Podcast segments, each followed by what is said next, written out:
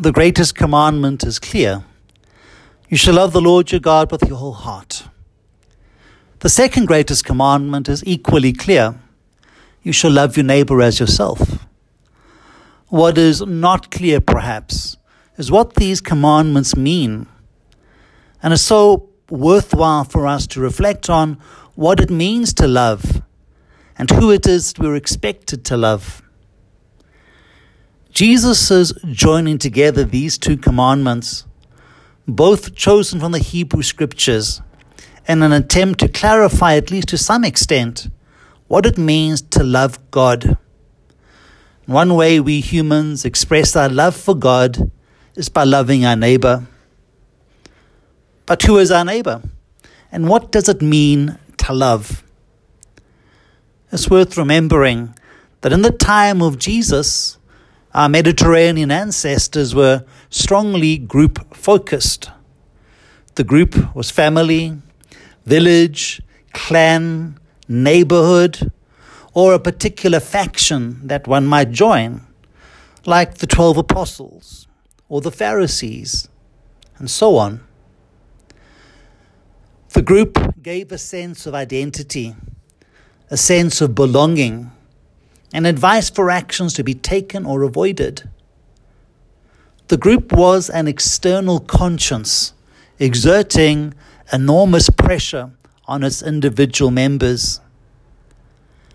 And in this context, love and hate are maybe best understood as group attachment or group disengagement.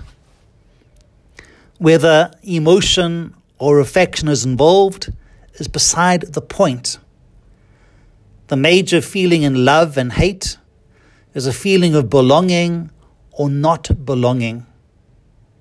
And so, to love God with all one's heart is to be totally attached to God.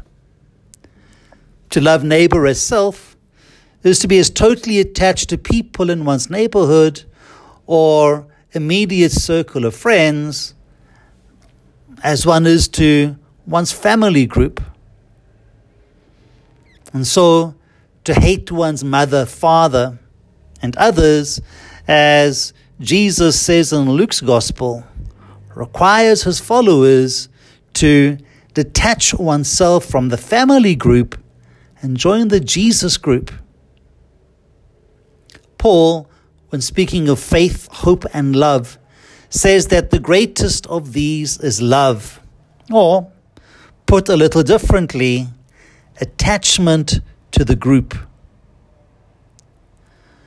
the group attachment aspect of love poses a challenge to the individualism of our modern society and also to our own self centered and selfish lives. According to Jesus, it seems as though we cannot truly be living a life of love unless we are part of and committed to something greater than ourselves something like the church family we're invited to be part of, exactly as our 19 candidates for confirmation are discovering this weekend. The gospel of today was preceded by a passage from Exodus about treating justly the most vulnerable people in society when we read Exodus and the Gospel together, we are being shown that we are called to love or be attached to people beyond our comfort zone, and that we are called to expand the boundaries of our love. The implication is that loving our neighbor means more than just being kind to our friends and relatives or to the person who lives next door. Loving one's neighbor means doing right by any widow or orphan, seeing that the hungry are fed and the homeless sheltered, and that the poor have their basic needs met, that the unemployed do not suffer from want, that the young are educated and the old cared for, and that those who are different from us do not encounter marginalization and discrimination.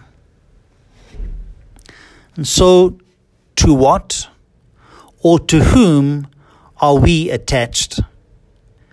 Who have we included in our circle of belonging? Have our life experiences made us more attached to God and neighbor or less? These are the uncomfortable questions that Jesus leaves us to ponder.